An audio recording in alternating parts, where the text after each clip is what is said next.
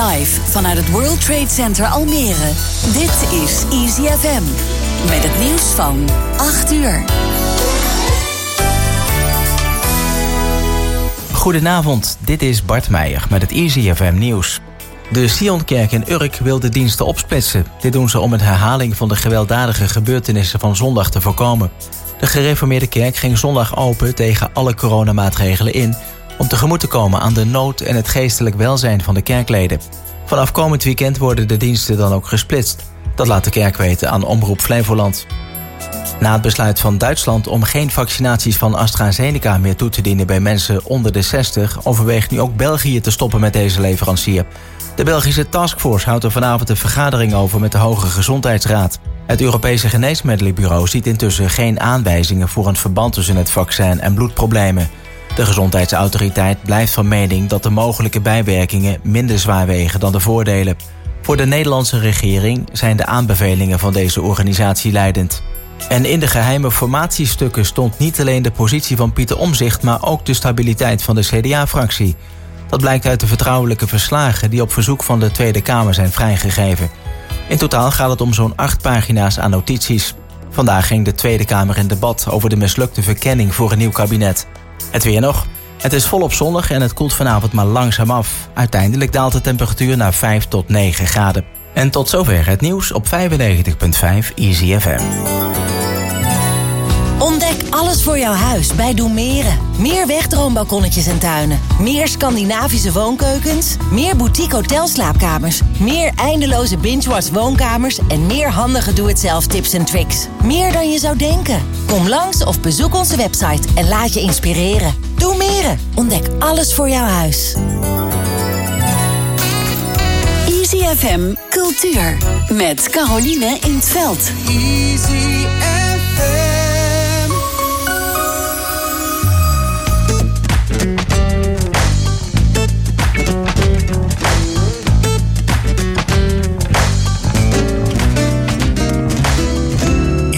woensdagavond van 7 tot 9 uur. Easy FM Cultuur. Buiten of binnen, cultuur prikkelt de zinnen. Tussen kleine kunst en groots muzikaal geweld. Caroline in het veld.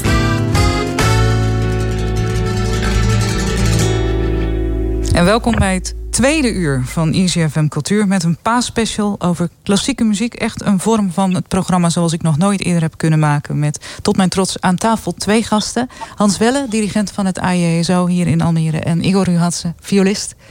En aan de telefoon ook nog daarbij een, nog een barokspecialist... zeg ik dan naast Igor, Stefanie Brandt. Stefanie, Hallo. We hebben in het vorige uur met jou heel kort kennis gemaakt en geluisterd naar de Goldberg-variaties van Bach. Uh, Ja. Ik heb aan jou gevraagd van met, met een fluitensemble. Het lijkt me niet het eerste wat je gaat doen. Hoe zijn jullie ertoe gekomen om die Goldberg-variaties op te pakken? Ja, we zijn eh, door eh, het IKVU Festival Mhm. Eh, dat is het uh, Muziekfestival in Utrecht, wat, eh, waar Janine Jansen toen die de artistieke leiding over had. En zij had bedacht dat het mooi zou zijn als grote draad door alle concerten heen. Als elk ensemble dat optreedt, een aantal Goldberg variaties arrangeert voor de bezetting waar ze optreden. En dat dan daar presenteert. En dat hebben wij dus ook gedaan. Met een de drietal variaties. En eerst dachten we, oh jee, wat een, wat een crazy eh, uitdaging. Ja. Want eh, eh, met, aan het toetsenbord, je hebt twee handen, je bent één persoon, het zit allemaal in hetzelfde brein. En je hebt twee manualen, en maar wij zijn vijf verschillende spelers. Met een hele grote keuze aan instrumenten. Dus dan moet je ook goed nadenken welke instrumenten geven dan weer wat- die, wat die variaties ehm, moeten voorstellen. Ja. Dus dat was een heel avontuur om dat te ontdekken. Want die Uiteindelijk- variaties die worden gespeeld op welk instrument normaal gesproken? De Goldberg-variaties, is dat orgel? Keyboardje. Keyboard, ja, oké. En Ja, jullie doen dat dus op, op fluit? Ja, Oké. precies. Dus dat kon niet zomaar één op één over? En jullie hebben dat arrangement Nee, zelf gemaakt? Ja, een van onze leden heeft het zelf gemaakt. Oké. Eh ik Matthias Ayasa, mag ik ook even noemen, want dat was echt eh, eh, een groot werk.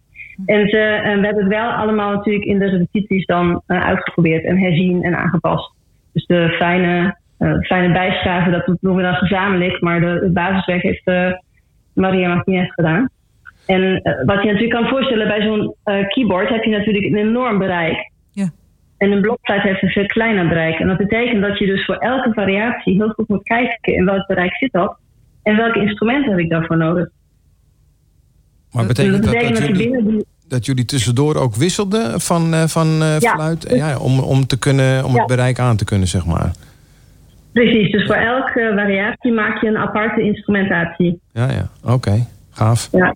En, ja, en ook bij, als je het live uitvoert, is er bijna een soort choreografie. Ja, ja, ja. ja. Uh, wanneer je naar welk instrument moet wisselen. En dat is bijna nog moeilijker dan de variatie zelf spelen. Ja. Tenminste de eerste keer. Iets te traag gewisseld en je hebt een probleem. Ja. Zeker, ja, dan heb je een heel groot probleem. Ja. ja.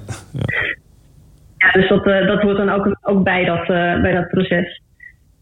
Ja, en ook natuurlijk de klankkleur is heel belangrijk. Hè? Want we hebben, um, ik kan wel zeggen, je, je kiest een tenorblokfluit. Maar er zijn heel veel verschillende soorten. Met verschillende binnenboring, uit verschillende houtsoorten. Door verschillende bouwers. En die klinken allemaal net anders. Ze hebben net allemaal wat andere eigenschappen.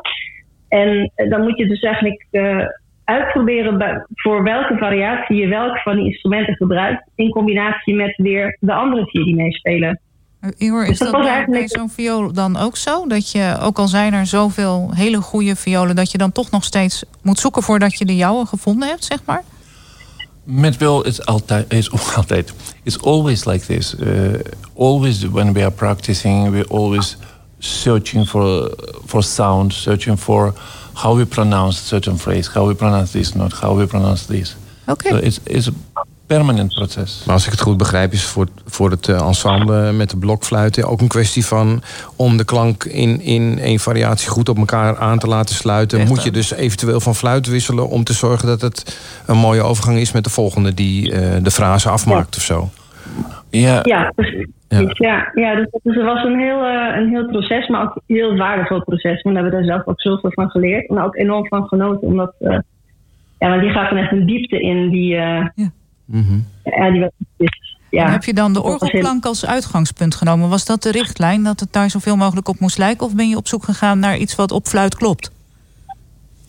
Uh, naar iets wat op fluit klopt. Hè, want je wilt natuurlijk je eigen identiteit uh, laten horen. Wat wel belangrijk is, is dat de... Um, want dat is wat, wat ik in het begin zei. Het is maar één speler op klavecimbal. Die misschien één loopje dan in één hand doet. Maar als je dat loopje moet verdelen over, verdelen over drie mensen dat je het van elkaar overneemt, dan mag je dat dus niet horen. Wauw. Ja. Daar moet je wel een oplossing voor vinden. Dus ook, en wat we net hoorden, er zijn dus heel veel lijnen die overgaan van de een naar de ander. En als het goed is, um, is het heel moeilijk om te horen wanneer dat gebeurt. Ik hoor het niet. niet. Ik hoor het absoluut niet. En ik heb, ik heb gekeken naar de beelden en dan hoor ik het nog niet. Ik dacht, als ik heel goed kijk, dan zie ik het misschien gebeuren. Omdat je kunt voorstellen dat je van zo'n klein fluitje af... dan moet hij ergens anders naartoe, anders dan kan het niet. Maar ik kan het niet zien gebeuren. Het is zo ja, vloeiend gedaan... Dat, dat het lijkt alsof het door één groot instrument samen gespeeld wordt. En dat is heel knap ensemblewerk. Absoluut. Ja, dat is, dat is precies de bedoeling. Je moet één organisme worden met z'n vijven. Ik kan mensen alleen maar aanraden, ga dat beluisteren. Als we uh, muziek van jullie willen zien, dan kan dat op YouTube. Maar als we muziek willen beluisteren, waar kunnen we dan terecht, Stephanie? Uh, onze cd's uh, staan op Spotify. Dus als je op Seldom zien doet op Spotify, dan kan je alle albums zien. Er zijn er zes inmiddels. En, um, maar je kan ook naar onze website op seldomscene.com. Dan moet je wel even opletten, want Seldom Scene spel je dus Seldom Scene. Scene, S-E-N-E. -E. Zelden, ja. dat zal wel lukken. Dat is gewoon zelden op zijn ja. Engels. Maar Scene, S-E-N-E. -E, en dan .com. Exact. .com, ja. Er is nieuw werk van jullie te verwachten komend jaar. Wanneer hoop je dat het uitkomt? Want iedereen is natuurlijk wat later vanwege de crisis. Maar wanneer hoop je dat het uitkomt? Nou, we hopen dat we het kunnen opnemen. Laten we daarmee beginnen uh, in augustus. Ja. Want de opname is al twee keer uitgesteld. Ja. We hebben een programma met een uh, countertenor met Daniel Elgersma. Ja. En dat programma heet uh, Fortune in Fortune. En gaat over de muziek die uh, Margarethe van Oostenrijk heeft verzameld. Okay. Dat is een vrouw met een met best wel tragisch leven. Die heeft echt heel veel meegemaakt. maar toch elke keer haar eigen kracht teruggevonden. En dat, dat vinden wij ook een heel belangrijk verhaal in deze tijd. Om, hè, om, want met alle tegenslag moet je, moet toch verder. Je moet toch je op je eigen kracht terug kunnen uh, vertrouwen. En dat, dat drukt die muziek uit die ze heeft verzameld. En dat lijkt ons een prachtig album. Maar ja, eerst Ik ga het programma zeker blijven volgen. Dus ik zeg tot ziens en hartstikke bedankt voor jullie bijdrage. Ja, dankjewel. Dat was Stephanie Brandt, die we normaal gesproken alleen maar als blokfluitjuf bij het CKV zien. Ik schaam me kapot, weet je. Dat ze, ze levert elke week levert zij de paspoortjes van het Kids en Kunst item in dit programma aan van het CKV. En ik heb haar dus eerder nooit gevraagd: wat doe je zelf eigenlijk? En dit is zo mooi. Lijkt ze ook nog redelijk fluit te spelen. Ja. ja zo. En dat is een understatement. Dat is inderdaad een understatement. Ja. Um, over Bach. Uh, Hans, um, ik probeer in dit programma de, de vraag neer te leggen en te kijken of we een deel van een antwoord kunnen vinden op waarom spelen we dat nog met jonge mensen? Waarom willen we dat nog kennen? Waarom kan het niet met Beyoncé? Ja, nou, het grappige is dat in de huidige popmuziek Bach of de essentie van Bach of de, de, uh, de basis van de akkoorden bijvoorbeeld nog steeds gebruikt wordt. Mm -hmm. Er zijn popnummers die, uh, uh, als je van bepaalde preludes van Bach de gebroken akkoorden samenvoegt en tegelijk speelt, dan hoor je het akkoordenschema van een popnummer. He, op, op, op prelude van Bach. werd Ave Maria geschreven later. Ja. Die gebruikte ook Bach. Ja. Uh, he, dus uh, um, blijkbaar heeft Bach iets tijdloos. Wat misschien, ja, het is ongrijpbaar of zo. Ik weet niet waarom. En, en uh, ik denk dat voor jongeren en voor docenten uh, Bach gebruiken, de polyfonie en daarin de verschillende stemmen die naar voren moeten komen, naar voren laten komen. ja, dat, dat, is een, dat vereist een bepaalde beheersing. Bijvoorbeeld op een piano van hè, dat je je vingers onafhankelijk van elkaar moet kunnen bewegen. Ja. Dus technisch gezien is het heel handig om Bach te, daarvoor te gebruiken. Nog los van de schoonheid van Bach. Ja. En dus ja, waarom blijft Bach uh, actueel? Bach is een tijdje uit geweest. Hè? Het is pas weer in de romantiek uh, helemaal uh, teruggekomen. Matthäus Passie is ook niet altijd een... het is in Nederland. Wij In, hebben hem omarmd als een soort nationale het, traditie. Ik net zeggen, of zo. het is hier toch... In, in Nederland is de Matthäus Passion op, op, vrij, op Goede Vrijdag. Dat, dat is Ja, ik- ons ding, zeg ik maar. denk dat er geen land in de wereld is, weet jij dat Igor? Eh, Waar, waar, waar, zoveel- zoveel nee, Matthäus gespeeld wordt in de als, paastijd? als hier. In Netherlands, I think it's a big tradition. Before I came to Netherlands in Russia, in the Soviet Union, I never played and I never heard on stage Matthäus Passion. Really?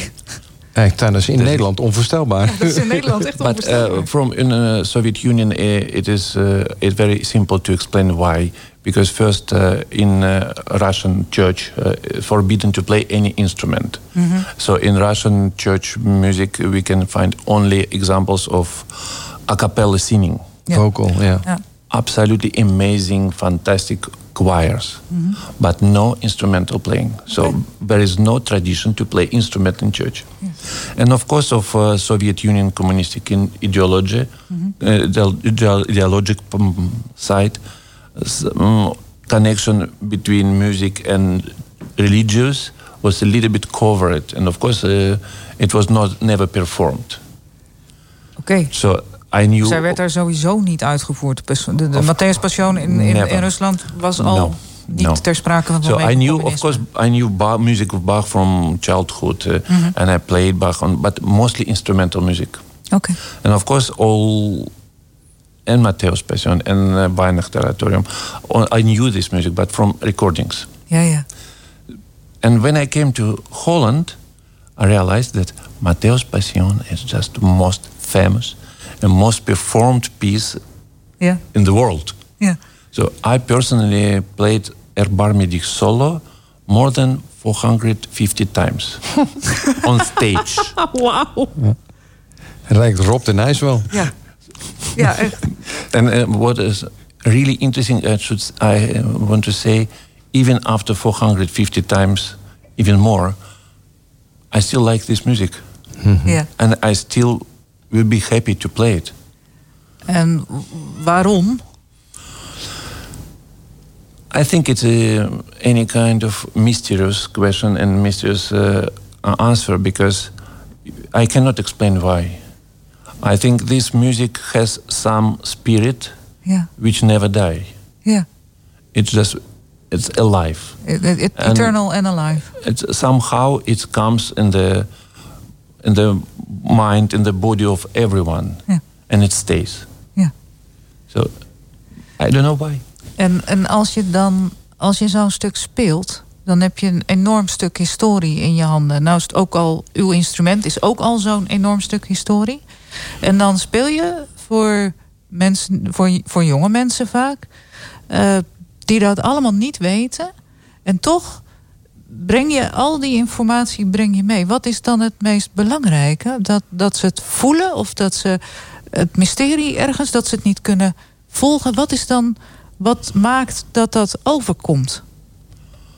Mm, if we are talking about Erbarmedi, especially, Ja, you know, this is a moment in the story when Peter go out and crying. ja, So when I played uh, altus, he has the words, so he can this, tell the story.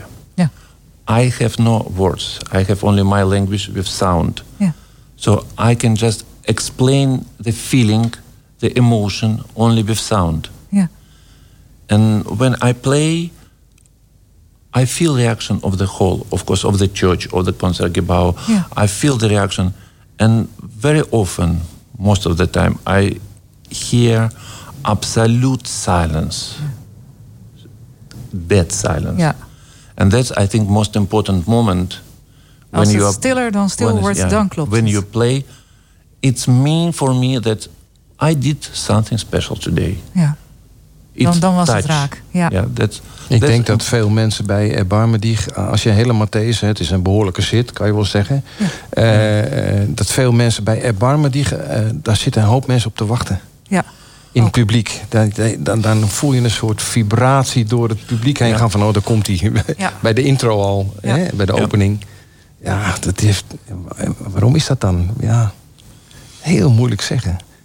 Ik, Ja, ik- toch, toch als je eh, kijkt ook naar eh, het programma van Tel Beckman bijvoorbeeld... die dan jongeren meeneemt naar de Matthäus Passion in Mhm. Naarden... Om, om gewoon eens te vragen van... joh, kom er eens bij zitten. Ik weet dat je er normaal nooit naar luistert... maar wat vind je daar nou van? Dat je toch merkt dat dan dat hele indrukwekkende... dat maakt stil. Dat, dat, dat die, die boodschap in die muziek... het is inderdaad een stuk waar je, waar je naartoe leeft in het verhaal... Mhm.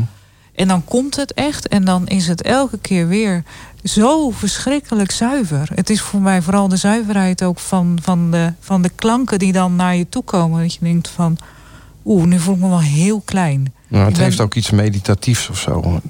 Ja, Sowieso de muziek van Bach wel. ja, Dat vind ik ook eh, als je eh, sommige orgelstukken hoort. Hè, het, het, het gevoel van je komt in een soort trance, want het gaat maar door. Ja. En dan helemaal aan het eind dan komt die vertraging. En dan ah, dat gevoel van thuis of, of oplossing. Of ja, combinatie van die dingen. Hè. En aan het eh, eindpunt berusting. Ja, noem het maar op. Ja. Allemaal van dat soort dingen zit er gevoelsmatig achter. Maar ik vind wel dat je naarmate je ouder wordt... ehm, eh, knijpt het meer in je ziel nog dan wanneer je jong... Ik bedoel, ik ging toen ik 23 was ook naar een Matthäus. En, en ik probeer nu, eh, elk, ja, nu dan niet, maar normaal elk jaar één keer te gaan om te luisteren, zeg Ja. maar. ja. En om die belevenis te hebben. En ik ervaar het nu heel anders dan, dan, dan 30 jaar terug. Ik denk sowieso als we hem nu na corona weer horen... dat we hem allemaal heel anders beleven. Ja. Dat, dat kan niet anders. Nee. Het, het, het, het, raakt, eh, het raakt voor iedereen gewoon ergens in het, in het persoonlijke. Het raakt al je herinneringen, maar het raakt ook je gevoel. En daardoor word je op een hele andere manier getriggerd dan als iemand je een verhaal vertelt. Gewoon letterlijk. En ehm, ik, heb het, ik, ik vind het altijd zo'n golf van ervaring die dan tegelijkertijd over je heen komt. Het is heel veel. Terwijl er heel, heel zuiver, heel weinig, juist heel sec gespeeld wordt. Het klinkt eigenlijk heel weinig. Maar dat wat er klinkt, dat, maakt dan, dat raakt dan zoveel. En het gebeurt ook om je heen. Dus krijg je een soort van kettingreactie van allemaal mensen die allemaal. Doen. Ja, ja. Inzet van het, van het slotkoor bijvoorbeeld vind ik ook zo'n moment. Ach man. Dan, en dan voel je ook dat iedereen het gevoel heeft van... oh ja, nu is het eind. Of, For, ja. for me, it's highest point. Ja? Oké. Beginning of last choir. Ja. Ja, dat is ook meteen de, de opening, meteen al. Och, ja. En dat is onbeschrijfelijk. Waarom dat precies is. Het helpt ook als je het vaker hoort of doet. Hè, dan, dan, dan krijgt het nog meer diepgang voor je, voor je gevoel. Maar de eerste keer pakt het ook meteen. Ja. Apart. En dat is, wat jij zegt is misschien het mysterie.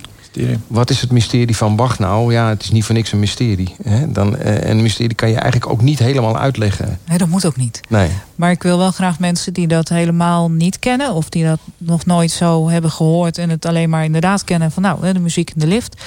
eh, uitnodigen en triggeren om, te, om, om, te kennen, om kennis te maken. Om, om het ook eens te proberen. En te kijken of ze daarin kunnen vinden waar wij het nou met z'n allen over hebben, zeg maar. Ja. Ehm, om daarop door te gaan, want ik zie jou met de telefoon. Gaan we nog niet naar Egon? Oké. Ehm, ik ga het al wel vast een beetje over hem hebben.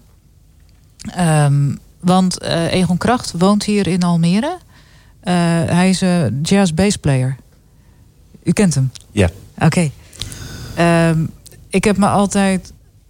Ik heb me altijd afgevraagd wat je eh, moet bewegen. Wil je, be- wil je een, een bewerking van een Matthäus Passion gaan maken, is echt met, je vingers aan iets heiligs zitten. Dus dat, dat moet echt niet zomaar gekomen zijn. Hij gaat daar straks zelf ook het een en ander over vertellen. Ehm, maar ik vroeg me af of jullie dat weten. Zijn er meer eh, mensen die met die Matthäus Passion aan de slag zijn gegaan? Zijn daar meer bewerkingen van? Of is het echt de variaties die wij uitvoeren live in, eh, met orkest of zonder orkest en alleen vocaal? eh, is dat het? Ik weet dat er een Nederlandse vertaling is van Jan Rot. Jan Rot, ja. Die heb ik een keer gezien. Ik heb opname gemaakt. Echt? Eerste opname gemaakt met Nederlandse vertaling. Ach, Oké, was dat een schok? Of was het juist een openbaring? Of ertussenin? That was erg interessant. Oh, It was very interesting. Uh, of course, it was a little bit shocking to hear different words, Ja, andere different woorden, ja. lang- language. For me, it was, I think, not so shocking, like for German ja. people and for Dutch people, basically. But I always prefer myself. Well, I prefer to have original to hear original. Ja. But I find it's important to have translation, uh, and when it's necessary to perform on the different languages. Ja. So it's just question of uh, situation and taste. Ja. Eh, Hans, ken jij hem? De, de, de ja, ik heb, ik heb hem nooit helemaal gehoord. Ja. maar delen eruit. Ja. ja. Wat vind je ervan? Ehm, ik kan het niet helemaal loskoppelen van eh, eh, wat ik ken, zeg maar. Ja. Het is het, bijna hetzelfde als dat je eh, altijd Adagio voor strings draait om, van één cd... omdat je die opname zelf hebt. En, je, en daar zit een eigen tempo aan, een eigen, een eigen interpretatie.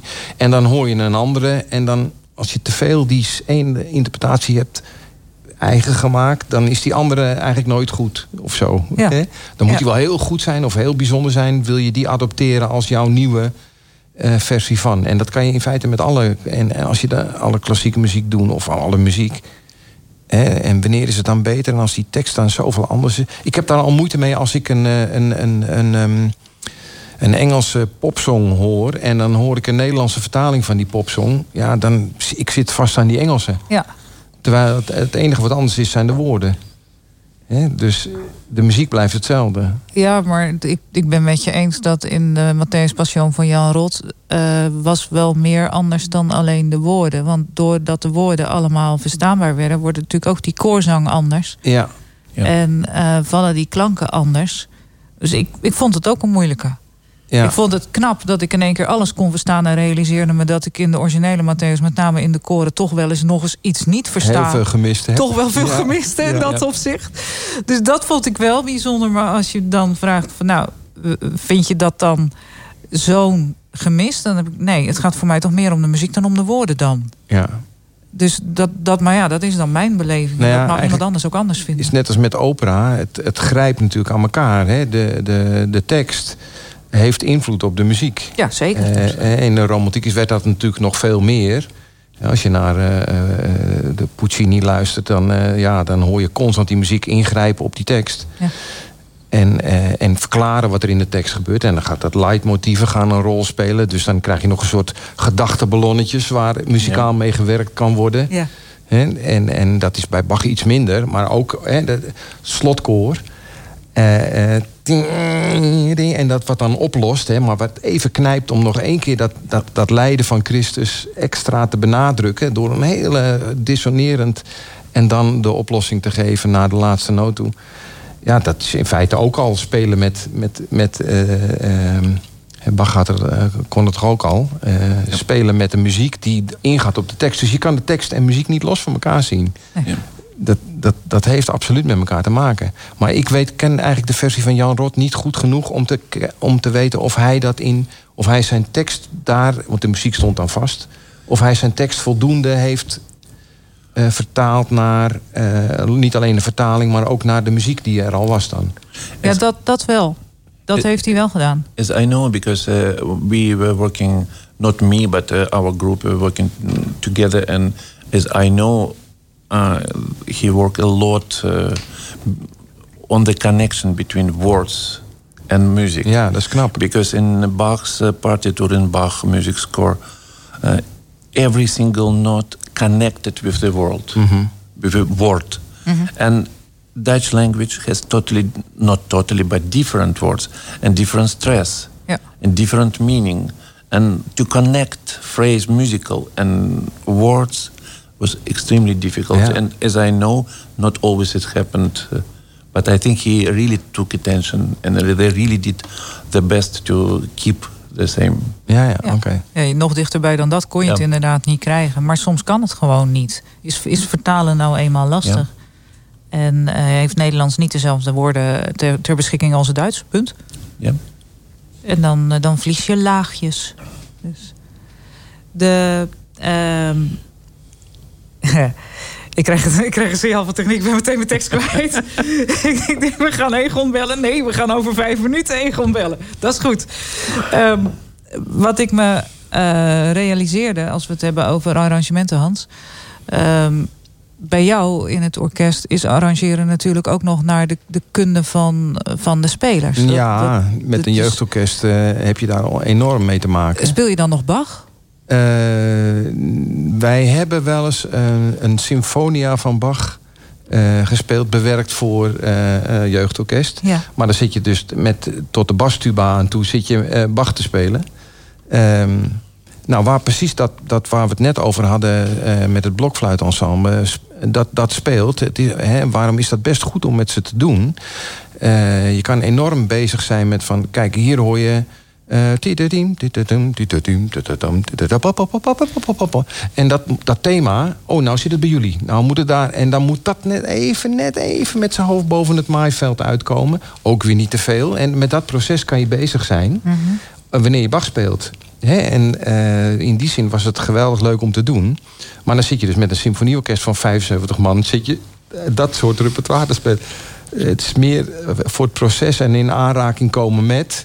waarom dat interessant is. Ja. Want wij spelen ook tegenwoordig, kunnen qua niveau kunnen we dat aanspelen. We ook wel eh, veel originele klassieken, niet meer arrangementen. Ja. Maar ja, Bach, Bach in, in die bezetting eh, met een, groot symfonieorkest... met, eh, met French horns en, en trombones en trompetten... is er natuurlijk niet, zeg maar. Dus dan moet je wel met arrangementen werken. Maar ik vind niks mis met een goed arrangement, hoor. Als je een goed arrangement van iets hebt... dan, dan, dan is dat net zo waardevol als dat je originele muziek eh, speelt. Ehm, want het blijft muziek. En goede muziek is, eh, of het nou een arrangement is of origineel, is goede muziek. Ja. Klaar. En met jeugd zou je, ja, dus, er is heel veel op de markt waar je Ehm, bijvoorbeeld uh, uh, nou, ingewikkelde muziek van Stravinsky speelt in een arrangement... omdat je het origineel nooit zou kunnen.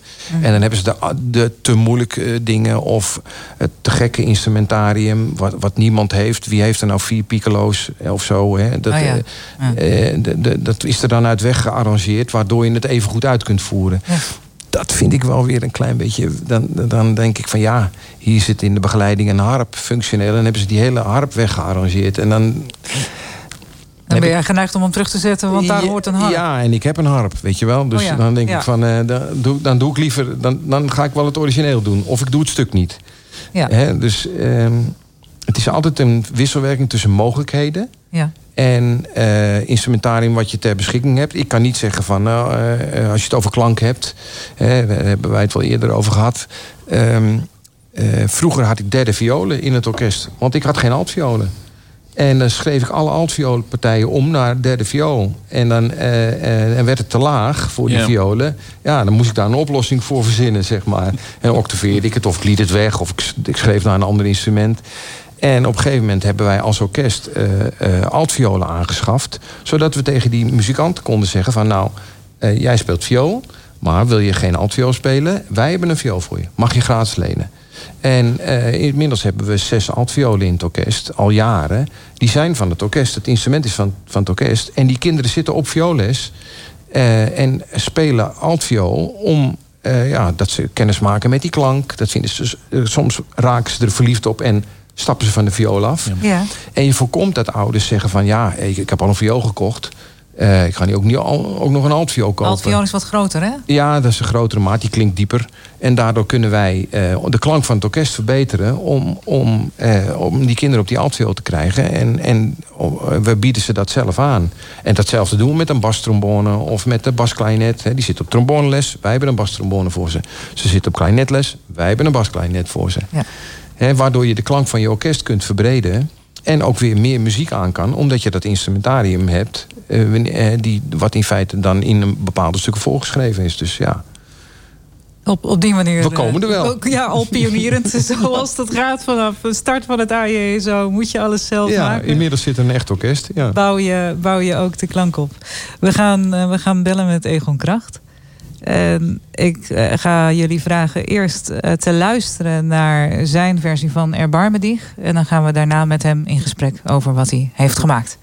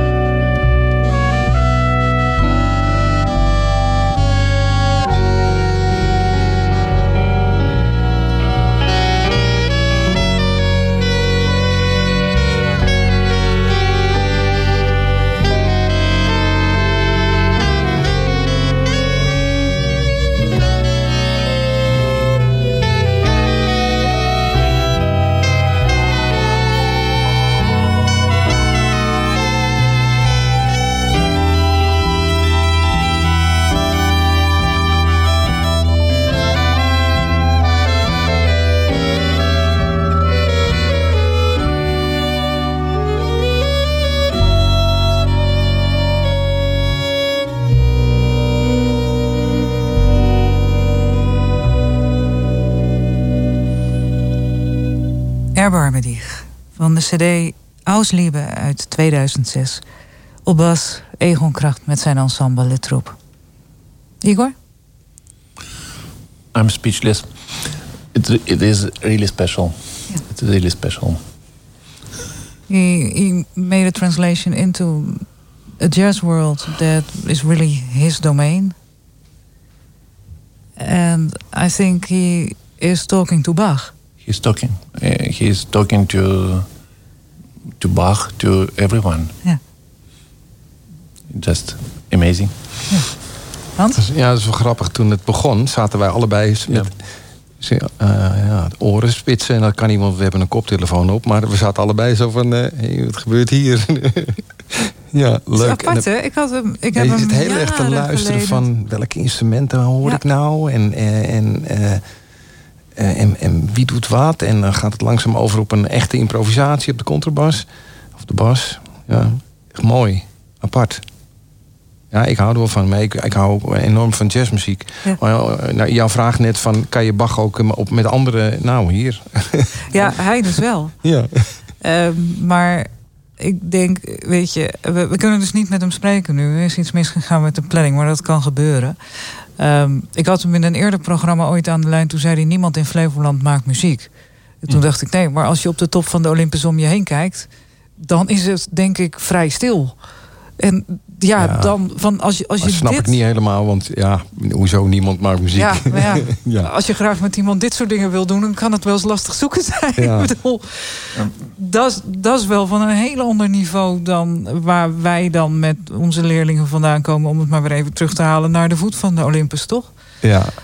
Um, wat, wat me opviel, was dat ik dacht, ja, het kan dus wel. Je kunt wel bewerkingen of improvisaties naar Bach maken, maar je hebt wel verrekte veel verstand van je eigen muziekdomein nodig. Anders kan het niet. Ja, ik weet niet. Jazz, kijk, een jazzmuzikant. Uh, ik, op de saxofoon uh, doe ik ook nog wel eens een beetje improviseren.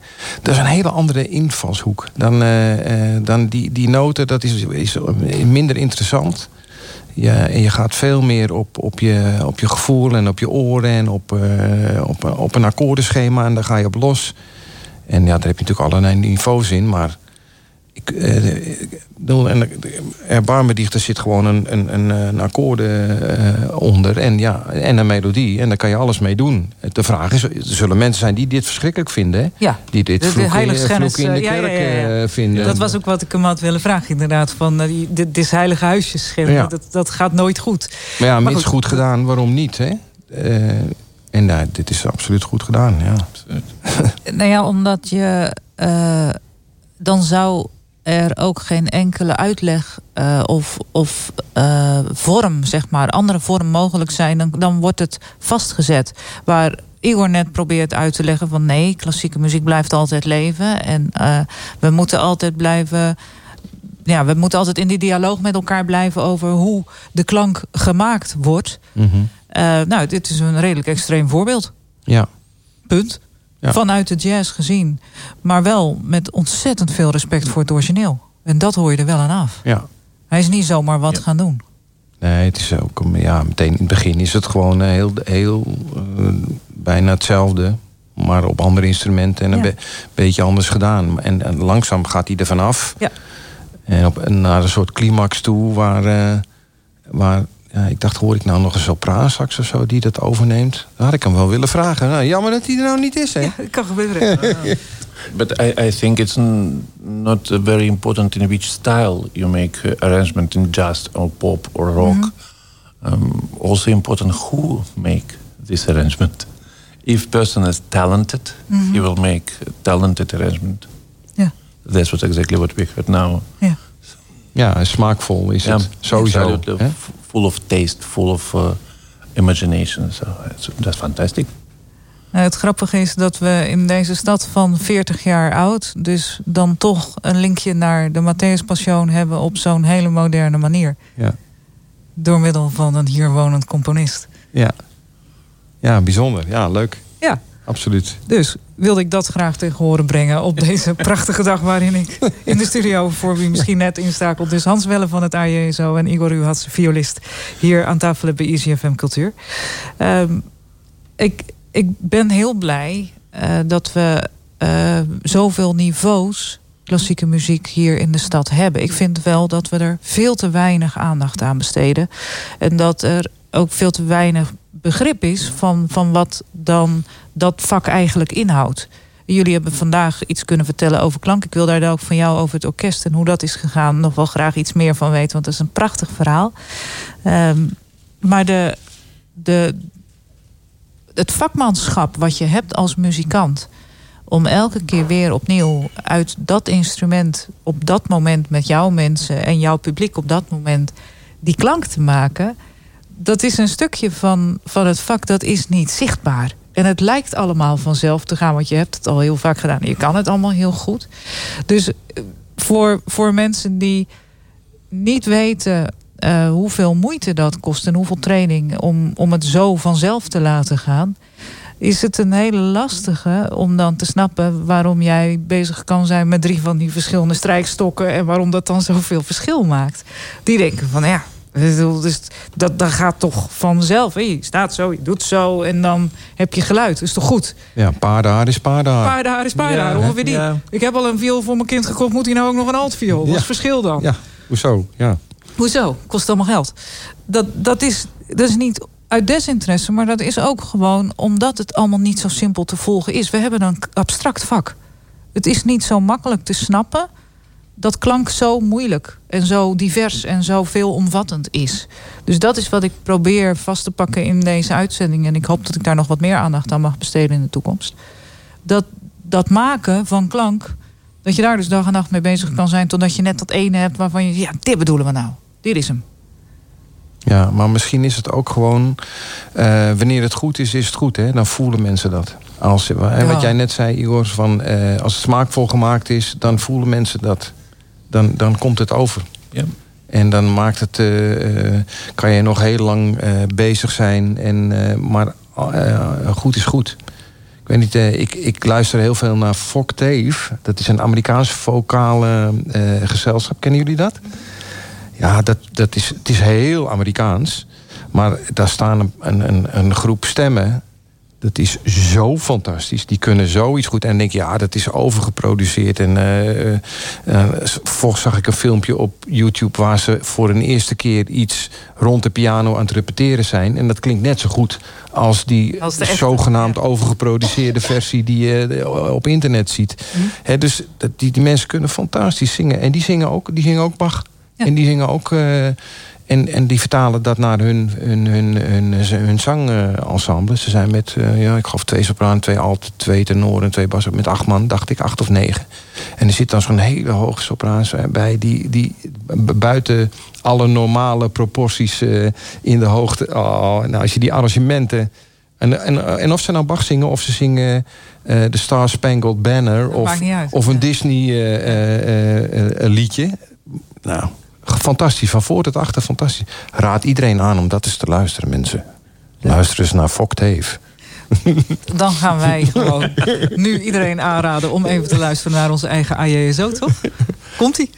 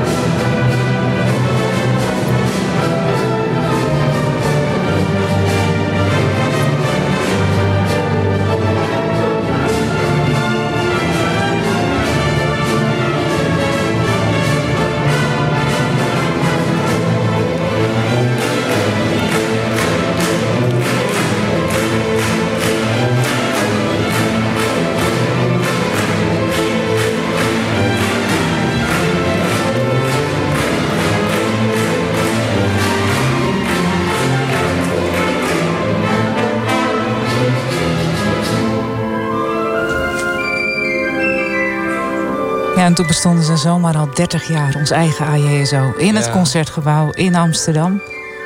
En mocht je daar nou echt maar één stuk van gebruiken, Hans? Ja, dus het hele concert is toen door iemand opgenomen. Ja, niet, uh, het ging vooral om de beeldopname. En daar is dit het geluid van, zeg maar. Dus het kan een stuk beter. Maar ja, je hebt wel de akoestiek van de zaal mee.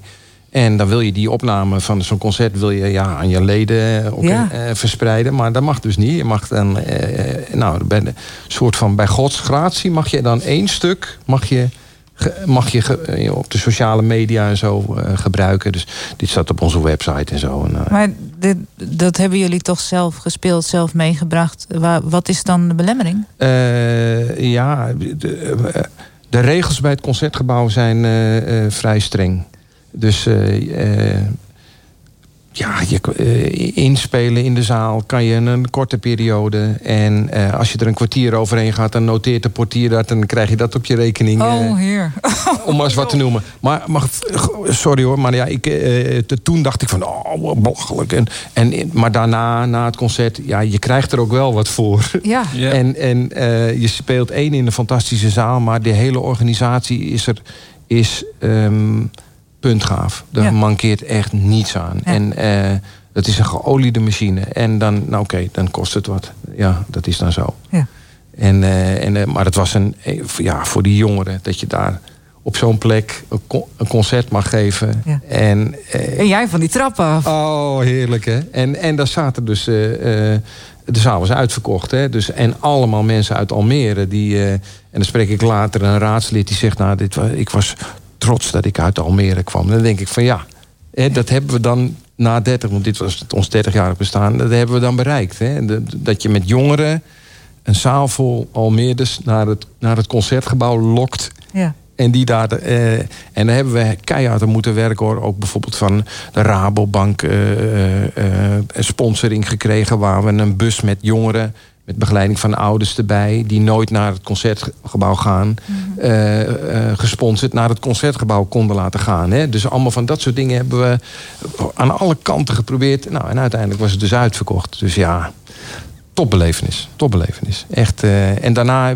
datzelfde jaar, denkt je, we spelen er nooit... En dit was uh, uniek, hè? dat zei ik ook tegen de orkestleden. Maar naar aanleiding daarvan werden we door de stichting Cystic Fibrose gevraagd... om een uh, jubileum, of uh, nee, dat was geen jubileumconcert. Zij kregen vanuit het concertgebouw eens per jaar de zaal om voor een goed doel. En zij waren dat jaar het goede doel. Nou, of wij daar uh, aan mee wilden werken. Dus toen hebben we er weer gespeeld. En vervolgens werden we gevraagd door een Japans orkest die een Europese tour deden, een harmonieorkest.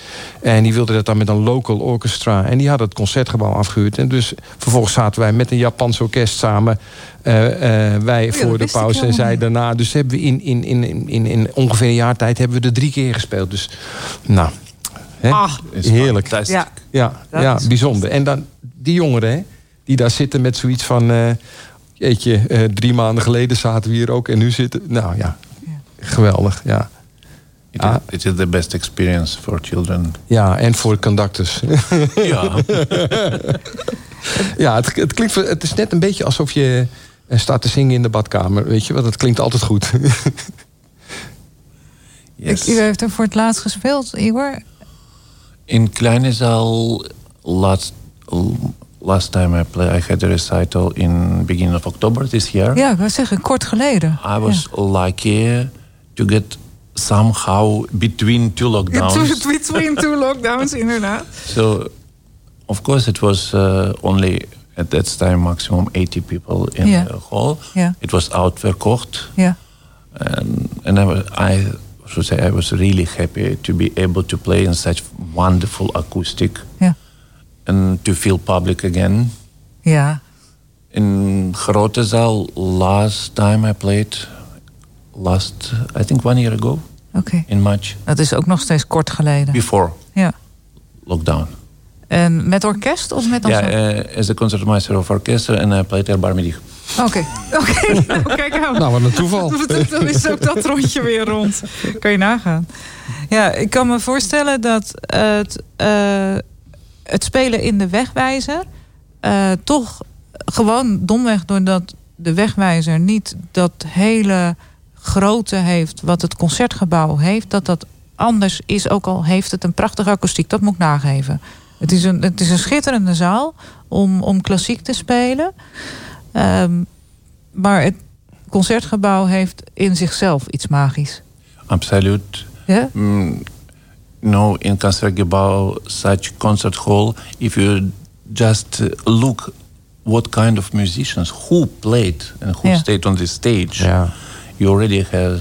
Maar Hans, jij zegt we moeten dat in. Almere bouwen, hè? Ja, Ja, ik, En- ik, ik heb echt zoiets van... eh wij moeten in Almere eh, be- nu, ons nu bezig gaan houden. We zijn al te laat eigenlijk met een concertzaal.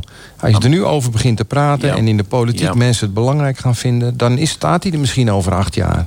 Ja. En we zijn een stad van meer dan 200.000 inwoners... en wij hebben geen goede concertzaal. Hè, En als je nou klassieke muziek wil promoten... of überhaupt muziek wil promoten die akoestisch moet klinken... dan moet je een goede concertzaal hebben. En, en daar begint het eigenlijk mee.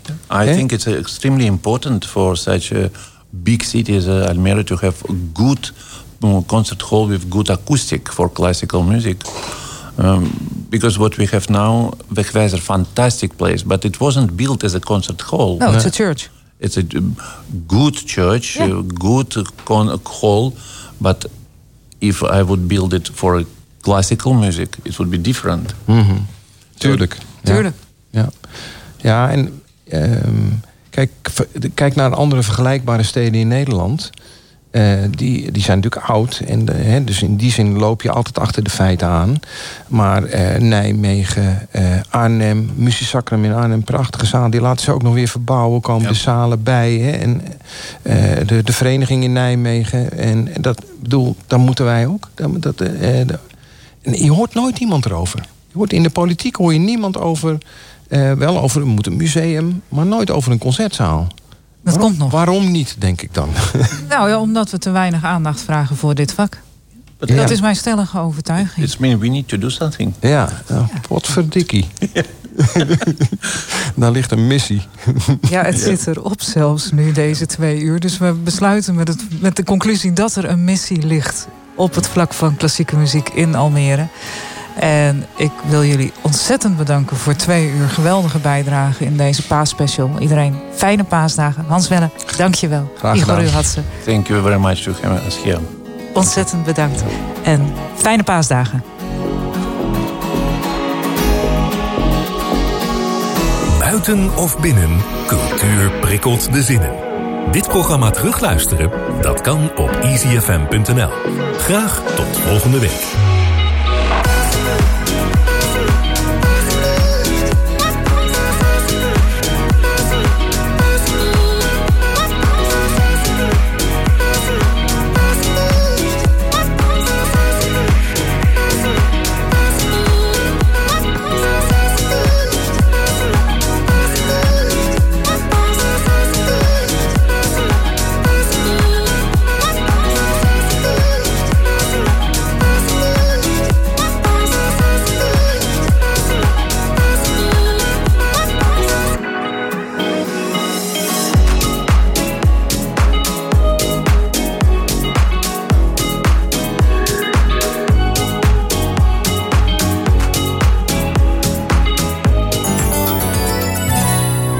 Wifi Nederland heeft al duizenden kilometers kabel getrokken. En we gaan door. Want Wifi Nederland Almere brengt het MKB online. Met datanetwerken, routerinstallaties, patchkasten, communicatie via VoIP, glasvezel, UTP of IP. Voor aanleg en beheer van datanetwerken is er altijd een oplossing. Met wifinederland.nl. Data-installaties op maat.